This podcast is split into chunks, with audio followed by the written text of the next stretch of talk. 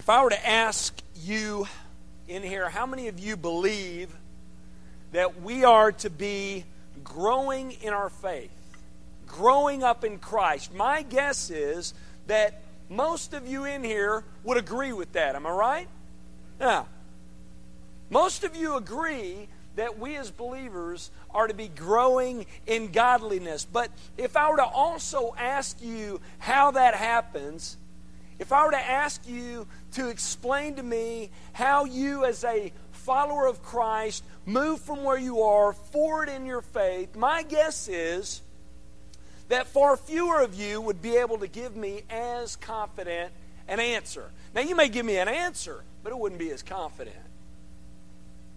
Many of you will boldly raise your hand to the first question. You know beyond a, a shadow of a doubt that you're to be growing up in Christ, but many of you are not as confident in answering how that happens. Now, again, you may give me some answers like be involved in church, pray, read my Bible, but if I were to come up to you individually and ask you, what is your personal plan for growth this year? How are you going to move forward in your faith in 2014? How would you respond?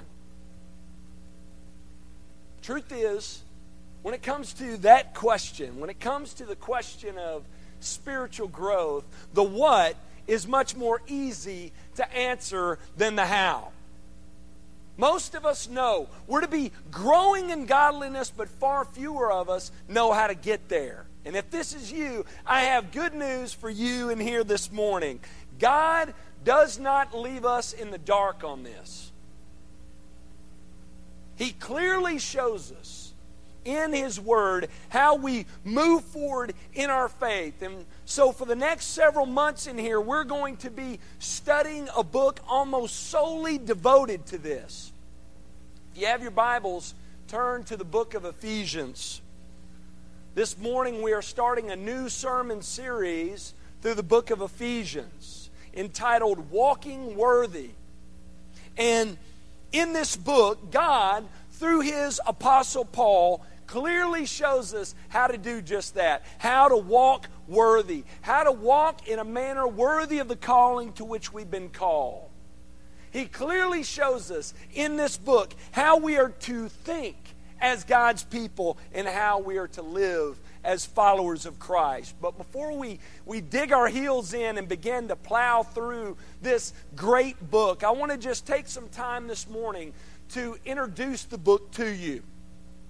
This morning, I want to just spend some time discussing the background on this book and how this book is written because I believe this will really help you when we're going forward through this book.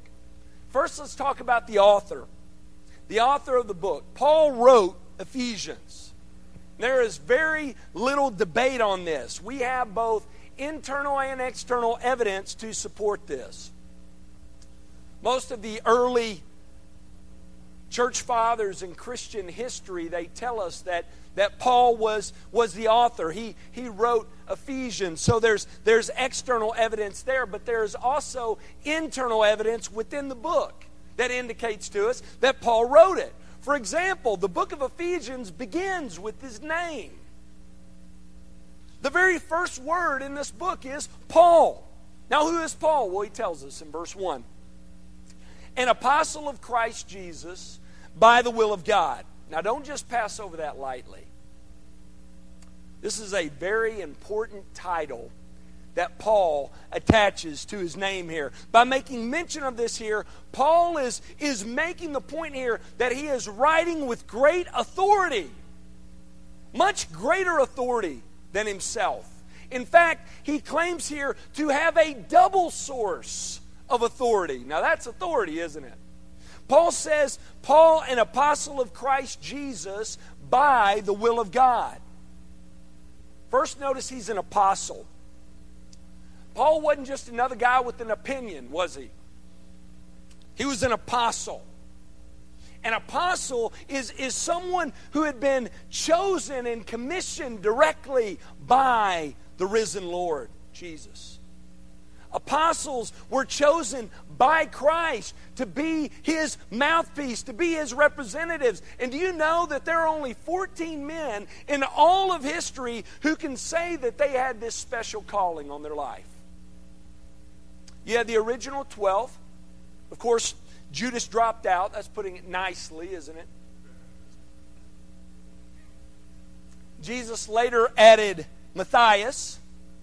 And then later, after his ascension, after, after his post resurrection ministry, after leaving earth and returning to be with the Father, Jesus also appeared to and commissioned Paul. And you remember Paul's story, right? Paul was sort of the black sheep of the group, wasn't he? And he realized this about himself. His name was not always Paul. Before he was Paul the Apostle, he was Saul of Tarsus from the tribe of Benjamin. He was a very well known rabbi and leader and teacher.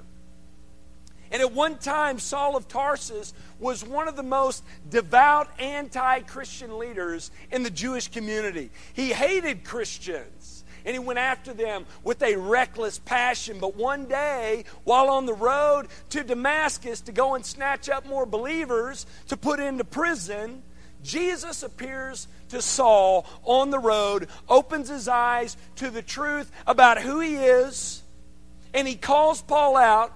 He commissions Paul to be his apostle, and shortly after, Saul's name is changed to Paul. And Paul goes from there and goes to spend some time in the Arabian desert to prepare for the work Christ had called him to do. And then he goes from there to a church in Antioch till the Spirit of God calls both he and Barnabas out from Antioch to take the gospel to the non Jewish world. And the, as they say, the rest is history, right? From Antioch, Paul goes out and starts what has to be considered one of the greatest mission ministries in the history of the church. Paul went from city to city, planting churches everywhere, all across the known world. This work Paul did. These churches that, that Paul started, they laid the foundation for Christianity. I mean, our existence here today, church, at Fellowship Bible Church, our existence as a body of believers comes as a direct result of the ministry of the Apostle Paul. And of course, Paul's not to be praised for that, is he? God is. God is the one who did this great work in and through him. But, but Paul was the guy. He was the guy that, that God had chosen to use for his purposes. So, Paul's name and his title here, it tells us a lot, doesn't it? Paul was a champion for Christ. He was his spokesperson. He had been commissioned by him to be his missionary. Those were all the credentials Paul needed. He didn't need to say Paul, BA, MA, THD, PhD. All that was needed was Paul, an apostle of Christ Jesus. And notice he also says, by the will of God. He gives us a double source of authority here. He is, he is Paul, an apostle of Christ Jesus, according to God's will. He tells us here, I'm the one who has seen and has been commissioned by Christ, and all of this has taken place in, in accordance with God's will, according to his plan. Once again, Paul's just making the point here. He's not just a, another person with an opinion. He's not a self declared apostle. We have a bunch of those running around today, don't we? Not Paul. Paul was not an apostle by his own doing, nor by the will of men. He was chosen and commissioned by Christ in accordance with God's will. That's authority, isn't it? And there is, there is clear and simple application to be made by us here right off the bat at the start of this book. Because that's the case, because Paul has been commissioned by Christ to be his spokesperson in accordance with God's will. And because Paul had appointed eh, because God had appointed Paul to write this letter and others, because that's the case here, his words, Paul's words, get this, they're God's words same as if God spoke them to us directly and audibly. Therefore, they're to be looked to and trusted and followed. They are. Over the next few months, as we go through this book, keep that truth in mind. That these words that we're reading through, that we're studying through here, they are God's words. Therefore, they are to be looked to and trusted and followed as such. So that's the author. Let's talk about the date of the book. After Paul becomes a Christian, the crowd he once ran with didn't take too kindly to him going around spreading this Christian message, and it landed him in jail many times, and this message eventually cost him his life. And this book was actually written during one of Paul's imprisonments, one of his prison epistles. It's thought to be written around 60 to 61 AD during Paul's first stint in Rome, in prison.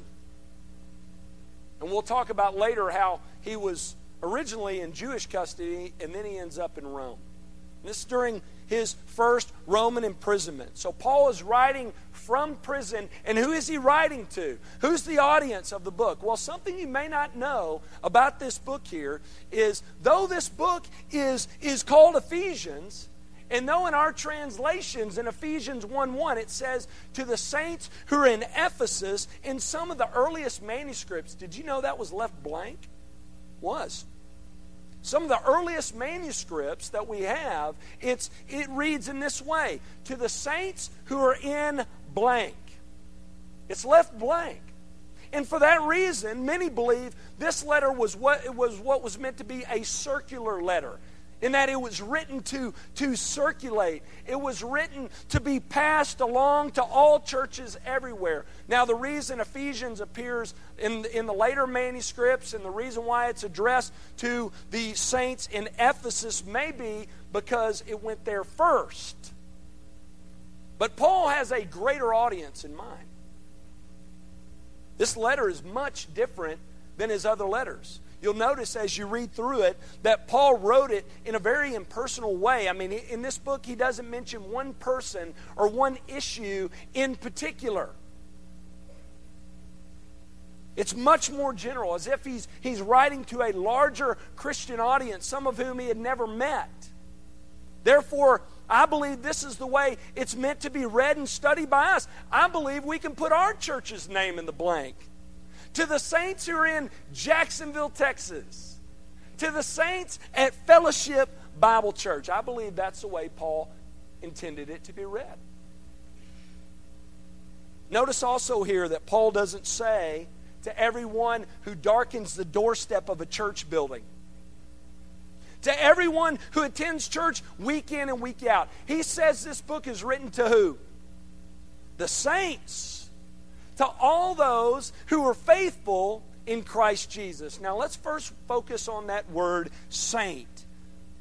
Who is Paul talking about when he talks about the saints here? When you hear that word saints, what comes to mind? A bunch of dead old guys? That's what I think of.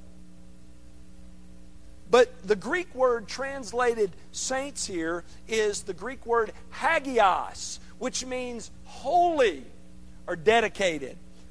Paul is addressing all of those who have been redeemed. He's writing to the Christians of his day, all those who have been set apart by God for his purposes. So, so saints here refers to all believers. All those who have turned from their sin, all those who are trusting in Christ alone for salvation. And notice he also says, to those who are faithful in Christ Jesus. Now, let me say something here. This phrase here is to in no way be separated from the word saints, but rather it's a, it's a definition of the word. Paul is explaining here what it means to be a Christian, what it means to be a saint. Paul's not saying here, I'm writing to all those who've been saved by God. Oh, yeah, and I'm writing to the faithful as well. We have a tendency to separate those two, don't we? We say there are two types of Christian there are the carnal Christians, and then there are the faithful Christians. Scripture does not teach this, folks. Though we all mess up at times, the Bible's clear on that. We're not perfect, we struggle. God's people are those types of people who follow Him. God's people are those types of people who trust in Him and who are faithful. They're not saved by their works, but their good works do prove them to be saved. Told in Scripture, they'll know you by your fruits. It's there. Scripture clearly teaches this. So Paul's saying here, I'm writing this letter to the saints to all Christians everywhere, all people who have been set apart by God through Christ, all people who have turned from their sins and are trusting in Christ alone for salvation. I'm writing to all of those who are faithfully following Him. So if you're here this morning and you've been saved by God, if you're here this morning and you are a faithful follower of Christ, if you have given your life to the Lord and have this deep seated desire to grow up in Christ, to grow in godliness, this book is for you. And if you're not there yet, I pray you get there. I pray you come through this study this very day to understand your sinfulness and your need of a Savior, and you give your life over to Him so that this book can be for you as well. Now let's talk about the message of the book. Look at verse 2. Paul says, Grace to you and peace from God our Father and the Lord Jesus Christ. Now, this here is a standard greeting that Paul uses in his writings, but it was very unique for his time period. We, we have standard greetings we use all the time, right? We say, hello, how are you? In Spanish, hola, ¿cómo estás? When Leslie and I were in Brazil, Portuguese, they say bom dia, which means good morning in Portuguese. Tudo bem, which means, how are you doing? We have these standard greetings that we use. And, and this was the case in Paul's day as well. But Paul's greeting here, though standard for his epistles, was unique for his time.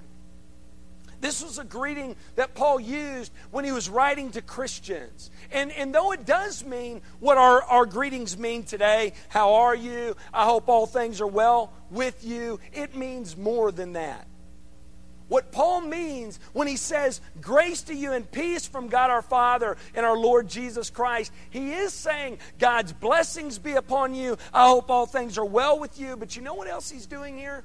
He is reminding his, his readers right off the bat, he's reminding the Christians of his day of the great grace and peace of God. And the words grace and peace, they're used over and over again all throughout this book. The word grace is used 12 times in this letter alone.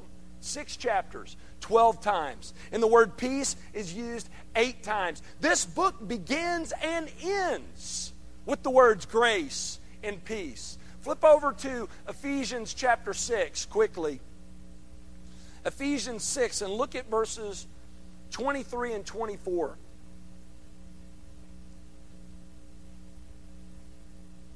Listen to what Paul says here.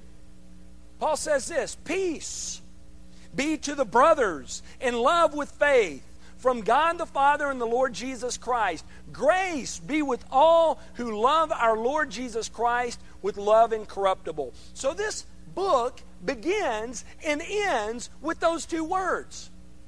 And of course, we see these words used throughout this book. First, let's talk about grace. Now, if you've been in Christian circles long enough, you've heard grace defined, right? You've heard it probably defined in this way that, that God's grace refers to his unmerited, undeserved favor that he freely gives to us. It's unmerited, it's unearned, it's undeserved, it's freely given. Yet, get this it was costly. It was costly, it was not cheap though God's grace was free, folks, it was not cheap. It cost him greatly. It cost him his son. It cost Christ his life. It was made possible through his blood. And so Paul is, is reminding his readers here at the very beginning of this book of God's amazing grace. And of course, he reminds them of God's grace throughout this letter. One of the key verses one of the key passages in Ephesians. Ephesians 2 8 and 9. Many of you know it by heart, right? For by grace you've been saved through faith, and this is not your own doing. It is the gift of God, not a result of works. Paul explains here we are saved by God's grace alone, plus nothing, minus nothing. He says this is not your own doing. You know how you translate that in the Greek? This is not your own doing. Grace alone not a result of works. God did this. God saved you. And in most of the, the second chapter of Ephesians, Paul explains how God did this. So Paul reminds his readers at the very beginning of this book of God's amazing grace. Now, now let me ask you this for a minute. I thought we said earlier the book of Ephesians is all about how we grow in godliness, how we move forward in our faith. If that's true, then why talk about salvation? That's kind of going backwards, isn't it? I mean, he's talking to believers here. Why spend all this time if he wants them to move forward in their faith? Why spending all spend all this time talking about what's happened in the past? Shouldn't we move on from that? I mean, how does knowing about God's grace help us spiritually? How does it mature us in our faith? Why does Paul include this? Here's why. Paul understood something. And it's something we've talked about time and time again in here. Get this. He knew that before we as believers could live rightly, we must first think rightly. That's what Paul knew. Paul knew that before we could live the way God has called us to live as believers, we must first think the way He's called us to think. He knew that before we could walk in good works, like it says in Ephesians chapter 2, verse 10, we must first understand the, the early part of that verse where we're told we are God's workmanship, created in Christ Jesus for good works. Paul knew that knowing precedes doing. You need to understand this right off the bat to understand this book. Knowing precedes doing. Paul knew before we could demonstrate grace, great grace to others as he calls for us to do in the latter half of this book, we must first understand the great grace God has shown us. That's essential. That's why Paul goes to great lengths in the first part of this book to explain to us the amazing grace of our God. Paul knew that understanding grace was a key element to our spiritual development, which is why he makes mention of it 12 times in this book alone. Paul also talks about peace. Again, peace is another word used over and over again in this book. It's used eight times, found throughout the letter. And in the first half of this letter, Paul, when Paul makes mention of, of peace here, he talks mainly about the peace that God has brought to us and established for us through Christ. Look at Ephesians 2.13. Turn over to Ephesians 2.13 quickly. Listen to what Paul says here in Ephesians 2:13. He says, "But now in Christ Jesus, you who once were far off have been brought near by the blood of Christ." Then look at what he says here, "For he himself is our what? Peace." Folks, God has made peace for us. He has made peace between us and Himself through His Son. There was a time when we were not at peace with God. We were His enemies, as Scripture clearly states. We were far off. We were estranged from Him, but we learn from Paul here that God has done something about it. He has made a way for us when there seemed to be no way. He made peace for us when there seemed to be no chance at peace. And He has done it through the blood of His Son, Jesus. Paul reminds us at the very beginning of this book, in the first half of this letter, that God has brought about peace for us through Christ. And again, why take time to focus on this? This has already happened. How does focusing on the past move us forward in our faith? Why does Paul mention this? Again, Paul knows. We cannot show grace to others and live peaceably with other believers, as he clearly calls for us to do in the latter half of this book, unless we understand the great grace that God has shown us, unless we have a good grasp on the peace he has made with us through his Son. That's key. Like I said a moment ago, folks, living rightly has everything to do with thinking rightly. It does. Right thinking leads to right living. If we don't think rightly about God, if we don't think rightly about Him, we are not going to live rightly for Him. That's why studying theology is so very vital. There are some in the church today who say, ah, let's not get bogged down in that. Let's not study theology. Let's not get caught up in that. Let's just keep it real simple and basic and love on people and, and tell them Jesus loves them and that's it. Listen, what we're going to learn in this book here is that theology is necessary. Get this. If we're not sound in doctrine, we will not be faithful in practice. Did you get that? If we are not sound in doctrine, we will not be faithful in practice. That's why Paul structures this book, the book of Ephesians, the way that he does. Notice up on the screen, I have an outline for you here of the book. And notice it's very simple, very orderly. This is one of the easiest books in all the Bible to outline. In the first half of the book, Paul's focus is upon doctrine, chapters 1 through 3. And in the second half of the book, his focus is upon practice, chapters 4 through 6. Doctrine and practice, what we know and what we do. The first half of the book, chapters 1 through 3, are all about what God has done for us through the person and work of His Son and about our identity in Christ. And then in the latter half of the book, chapters 4 through 6, they're all about how we live in light of that reality how we live in light of the truths found in Ephesians 1 through 3. So the book breaks up very nicely here. And the key verse, the pivotal verse, the swing verse that takes us from the first half of the book to the second half of the book is found in Ephesians chapter 4, verse 1. This verse really ties the entire book together. Look at it. Remember, chapters 1 through 3, the focus is upon doctrine upon what God has done for us through Christ, who we are in Him. Chapters 4 through 6 are all about how we live in light of those truths. And then notice Ephesians 4, verse 1. Paul says, I therefore, you got to ask, what's the therefore, therefore, right? What's it there for? He's referring to all that he said in chapters 1 through 3. He says, I therefore, in light of all these things God has done for you in Christ, and in light of who you are in Him, Paul says, I therefore, a prisoner of the Lord, urge you to walk in a manner worthy of the calling to which you've been called.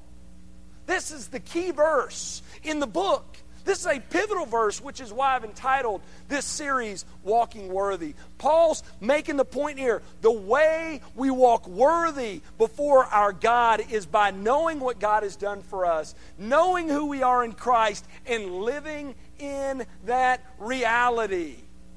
That's the way you walk worthy. Walking worthy has to do with being sound in doctrine and faithful in practice. Folks, both are necessary. Our Christian life doesn't stop with knowing and it doesn't start with doing. Many people think, you know, I'm just going to focus on knowing. You know, I'm just going to I'm just going to know everything there is to know about everything, but they don't do anything about it. You ever met people like this? They can tell you all the ins and outs of what the gospel is, but they've never shared it with anyone. And then there's others who say, well, I'm not going to get all bogged down in studying, you know, theology and studying what God's Word teaches. I'm just going to do what I think God has called me to do. And they may go out and share a faith, but it's not the faith because they don't know the faith. Both are bad. That's why Paul focuses on both in Ephesians, both doctrine and practice. He knows that if we're going to walk worthy, we must have both. To be faithful, we must be sound. And if we are sound, then we must be faithful. Our Christian life doesn't stop with knowing, and it doesn't start, folks, with doing. It starts with knowing, and it progresses with doing. It starts with knowing what God has done for us and knowing who we are in Christ, and it moves forward by us living in light of those truths. And, and you're going to discover in this book that Paul does a lot of praying. in this book. There are a lot, there, there are a couple of recorded prayers by Paul given in the book of Ephesians. And do you know what Paul prays for? Could have prayed for a lot of different things. You know what he prays for? Knowing and doing. His first prayer. It doesn't have anything to do with doing. It's just knowing. I pray they would know. Pray they would have knowledge. I pray that it would be sound in doctrine. And then later, Paul prays that they be faithful, to be doers of the word as well. That's it. You're going to discover in this book that those are Paul's main concerns there knowing and, and doing. And hear me when I say this. I want you to hear this. There is joy to be had in both. Did you know that? There is joy in both knowing and there is joy in doing. Now, you'll meet a lot of folks, I've met a lot of folks who believe that you have to choose between happiness or holiness. It's a choice. Between joy or obedience. Many people believe this. They believe it can be either or, but never both. They believe you have to choose whether or not you're going to follow God and abandon happiness or live for self and truly be happy. But, folks, here's the ironic thing here we learn Scripture clearly teaches that true joy, pure joy, is experienced when one comes to know God and when they live for Him. That's where true joy is found. It's found in those who are sound in doctrine, and it's found in those who are faithful in practice. There was a lady who lived around the early part of the 20th century by the name of Hetty Green. Y'all heard that name, Hetty Green? She's known by many in American history as America's greatest miser. She was known as the Witch of Wall Street. She's one of the few ladies at that time working on Wall Street, and she, she made a fortune. When she died in 1916, she left an estate valued at $100 million. Now, that's a lot for 1916, isn't it? But Hetty Green lived a miserable, miserly life. It's reported that she ate cold oatmeal because she thought it too expensive to heat the water to warm it. Her son had a severe leg injury, and, and Hetty, fearful of the expense, put off having it treated. And she tried to go to a free clinic where her son had to wait a long time and he didn't get treated, and the leg had to be amputated. I mean, how terrible is that? When she died, she was worth over a $100 million, but she lived a miserable life. I mean, talk about a poor use of your resources. Money was not her servant, it was her master, wasn't it? Folks, the book of Ephesians is written to help believers guard against this. It's, it's written so that we would not be miserly spiritually. It, it's written so that we would understand that we're rich in Christ, and it's also written to instruct us on how we're to use these riches to enrich the lives of others and to enhance God's kingdom, which brings glory to God and joy to us. This book has been called by many the treasure house of the Bible. I like that. It's a book about riches.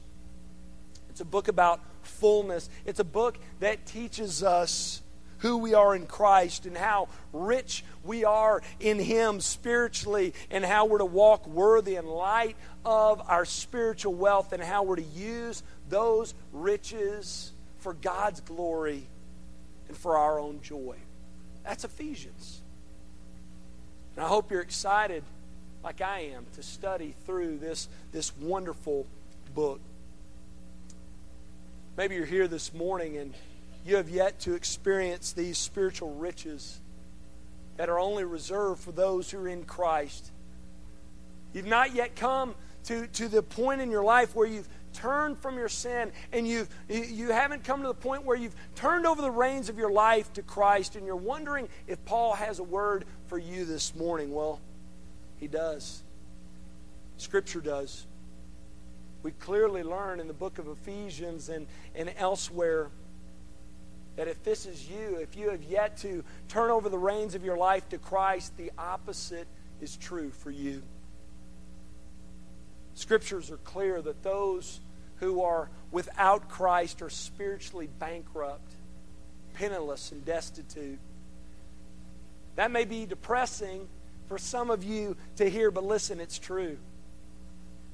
Before you can, you can truly come to experience the riches that are freely given by God through His Son, the Lord Jesus, you have to first come to the realization that you are spiritually bankrupt and hopeless without Jesus. That's what Scripture teaches. That's what God teaches us in His Word. And maybe you're, you're here this morning and the Spirit of God is, is doing a great work in your heart and life this morning, showing you right now your desperate need of Christ. If this is you, here's my prayer for you today.